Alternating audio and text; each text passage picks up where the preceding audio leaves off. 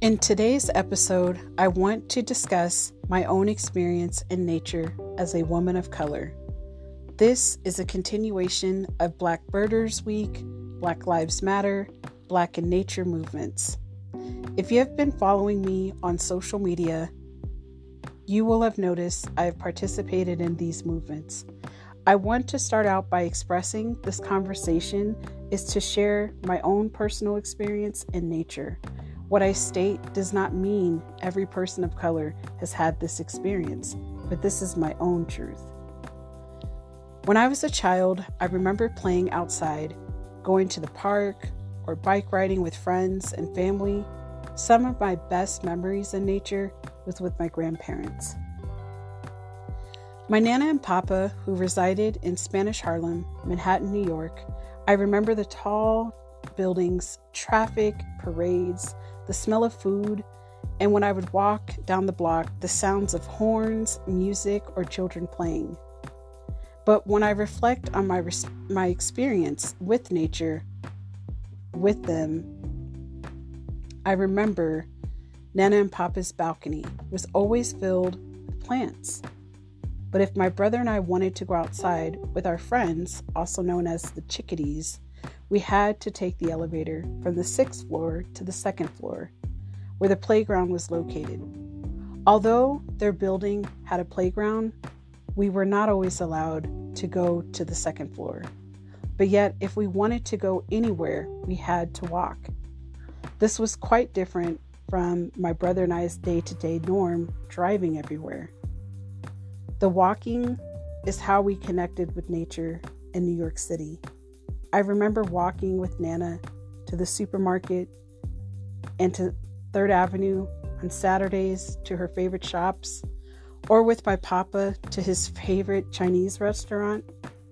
Sometimes Nana would even walk us to the park to play on the splash pad, or on really hot, sunny, humid days in the city, she would let us run through the fire hydrant that was spraying water. Visiting Nana and Papa in the city gave me a different experience in nature that I value today. However, when I was visiting my grandmother in Columbia, South Carolina, my experience in nature was the opposite. My brother and I, with our cousins, had the freedom to walk to the park on our own, walk to Miss Roxy's house for ice cream or candy, catch fireflies, but we were only required to come in when the street lights were on. At Grandma's house, we couldn't play inside, we had to play outside. We would ride our bikes from the top of Mon- Monroe Street down the hill back to Grandma's house. Some of the best nature war wounds came from Grandma's house. But most importantly, I have vivid memories of Grandma's garden. I just remember this was not an area to play in, but I would have admired looking at all the vegetables she was growing and sometimes I got to enjoy the harvest from the garden. This was what nature looked like for me with my grandma. I see this part of my childhood reflect in my daily life today. With my parents, I remember taking I remember them taking my brother and I to local, state, and national parks as children. My parents always made it a point for us to connect with our surroundings, especially as a military family. We were power tourist kids. Meaning, when we took day trips, which seemed like every Saturday to some tourist adventure, realistically, I know that's not true, but my six year old mind seriously thinks we were sightseeing every weekend. As a military Air Force brat, we had the opportunity to see and experience the dry desert heat of Nevada, the smell of the fresh cut grass of Georgia, visit England's beautiful gardens and castles, New Mexico's majestic desert, beauty of mountains, Turkey's rich culture, and swimming in the Mediterranean Sea. And lastly, living in San Antonio, Texas, where bluebonnets and itchy grass and allergies became a real issue for me. This is what nature looked like with my parents. But as I grew into adulthood, I distinctly, distinctively remembered my first nature experience as an adult. It was my last day of my senior year in high school, and one of my very dear friends, a soccer teammate, invited me to go tubing down the Guadalupe River in Texas. This experience left an imprint on my life in different ways. One, it was my first time tubing down a river. For two, I couldn't remember my parents, I couldn't believe my parents said, Yes, you can go tubing. There's a reason why the yes is important, is an important response, because I was the black girl who could only go swimming with perfect weather. My hair had to be in cornrows, and I had to wear a swim cap. In this instance, this was not a requirement, but somehow my mother approved. Thanks, Mom. Tubing down the river was liberating because I was not restricted by my hair or what the or what nature was going to do to my hair. I could just go tubing with friends with no limits. What a moment in nature for me. But if I'm being honest, at 18 years old, I would have never imagined tubing in the Guadalupe River would ever serve any real value in my life until today. Recanting this experience brings brings up the culture if you have kinky, curly, thick, thin, full, relaxed, or natural hair, you understand why this experience is important. Because you because we know managing our hair was not easy for us or our moms. But now, let's talk about my present day life.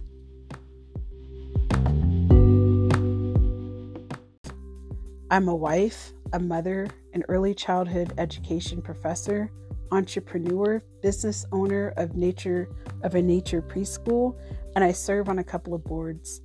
I've continued to explore nature in ways that makes me feel comfortable through gardening, hiking, and camping, just to name a few. My interest in gardening has started when I was a child and seeing my grandmother's garden but when you move around so much due to the military, this creates nature restri- restrictions around your home. Oftentimes, you're renting or living on base or post, so you have to seek nature in different ways. Hence, neighborhood walking as a child was a norm, or driving to a local park. But when my husband and I lived in Lebanon, Missouri, I'll never forget the beauty of the Midwest. I was just I just love the green rolling hills of grass, the four seasons, the access to the lakes, but also remember the first I also remember the first time I ate a fresh cucumber from my neighbor's garden. It was so crisp and so tasty. Nothing I could buy from a grocery store. So, when we became homeowner, homeowners five years ago, I immediately planted a garden in our backyard. Over the years, we have expanded the garden to other areas, but we've also discovered that we have a peach tree and a mulberry tree. What I love most about our garden is we can enjoy nature from our home.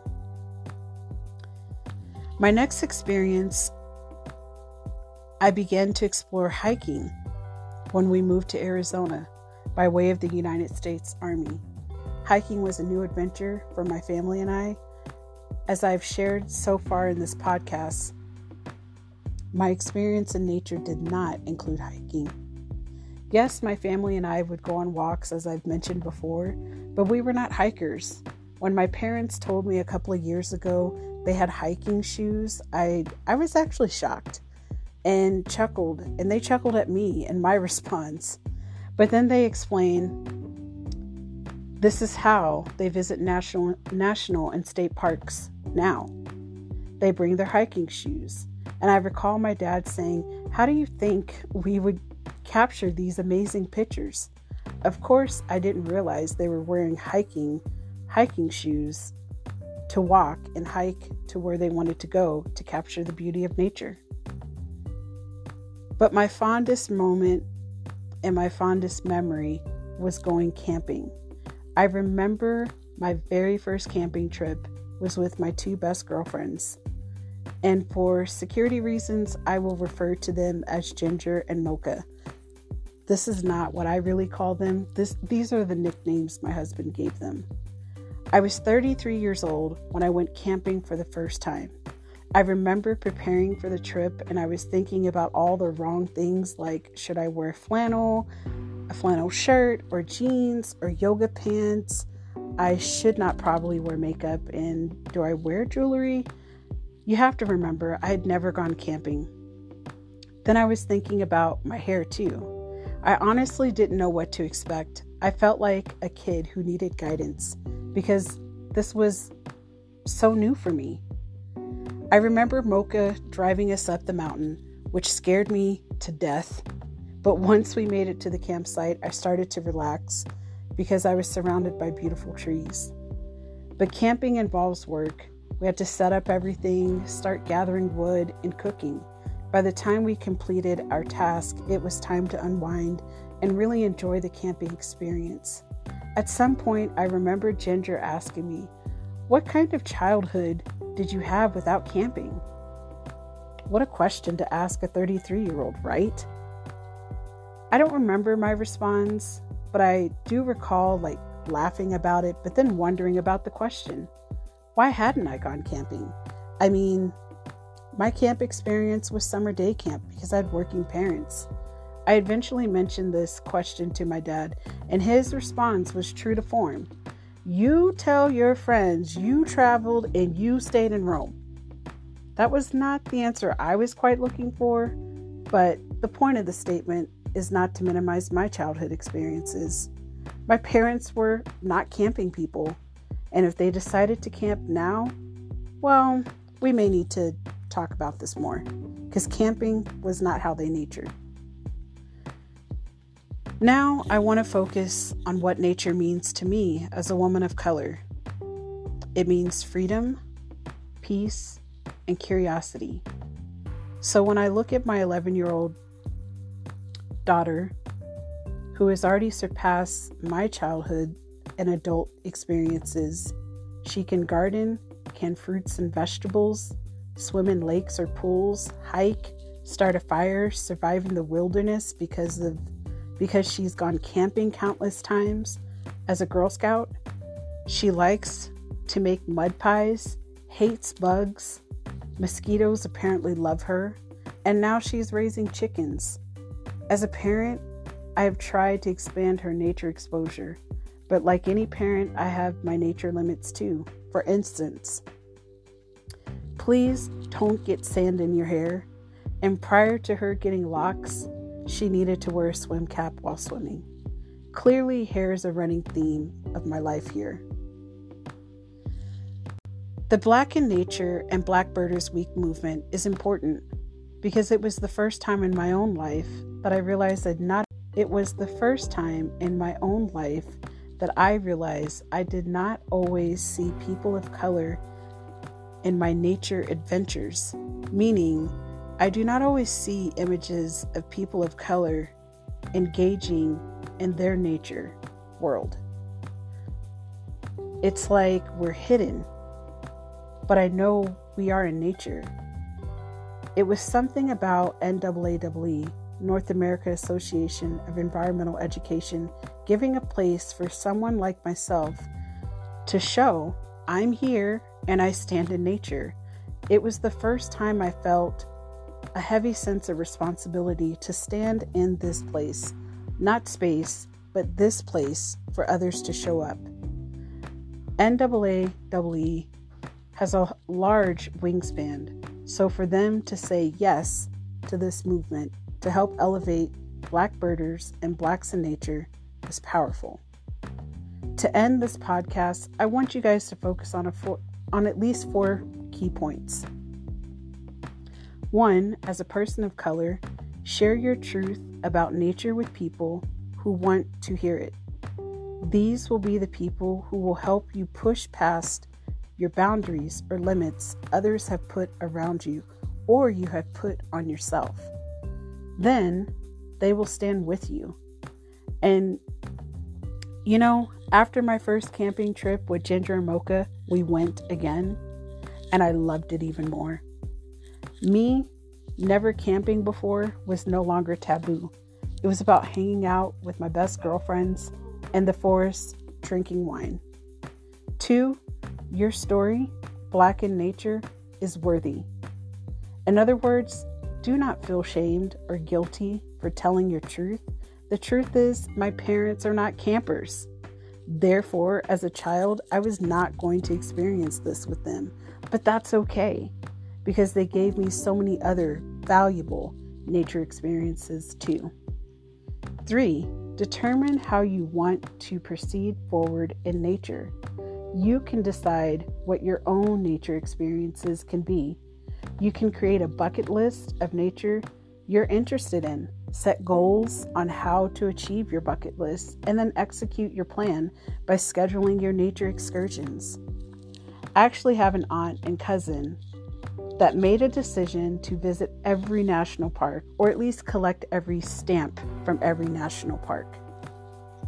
So now we will exchange stamps from various locations because I live in the Southwest and they live in the Southeast of the United States. It's not easy to make every national park when you're juggling life. The key is before you can get to step three, deal with steps one and two. I'm saying this from personal experience. People want to hear and see your nature story. They may ask questions out of curiosity and try to understand you, but they genuinely want to know who you are in nature. I hope you enjoyed today's podcast. If you like what you have heard, look out for the weekly podcast series. Until next time, be blessed in nature.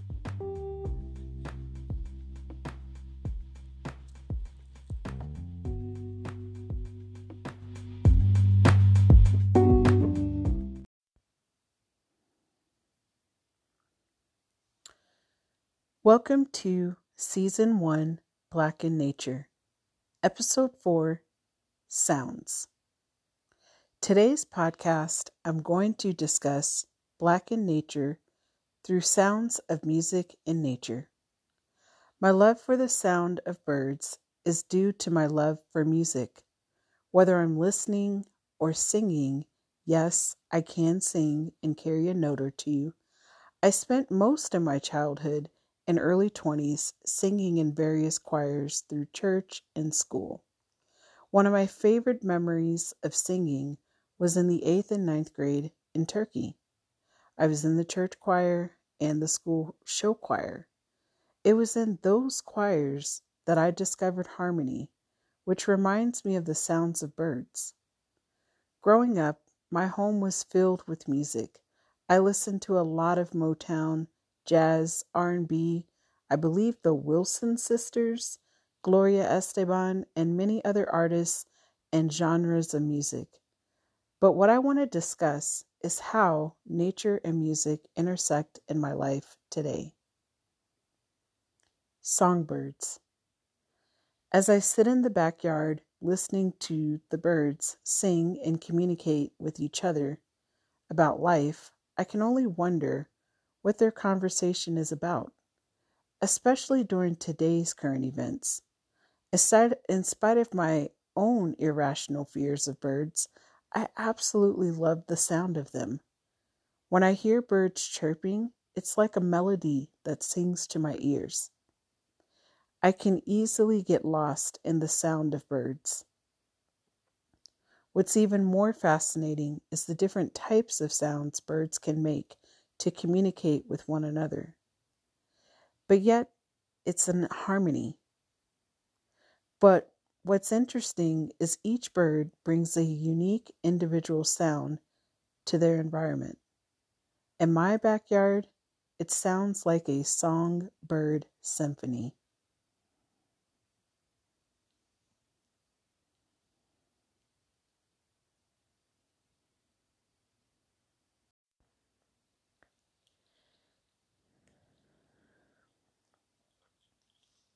Rhythm of Silence. Now, after being home for over three months, I have a new rhythm to sounds in nature. I want to feel each and every nature moment versus, okay, I'm here on a hike and there's one way up and one way down. I no longer want to engage in timed nature events. The very concept I try to teach young children in nature is what I'm applying to my day to day life now. In other words, if I feel like going for a hike, I'm going to hike. I'm going to do it. But if I just want to relax in my backyard, that's what I'm going to do. Pre COVID life, everything felt overly planned and rushed in nature. But now I want to be more present and aware of what's happening. Since being home, the only ways I'm getting out is through nature. Just recently, my daughter and I went to a place called Miller Canyon, and five minutes into the walk, I remember saying to her, Do you hear something?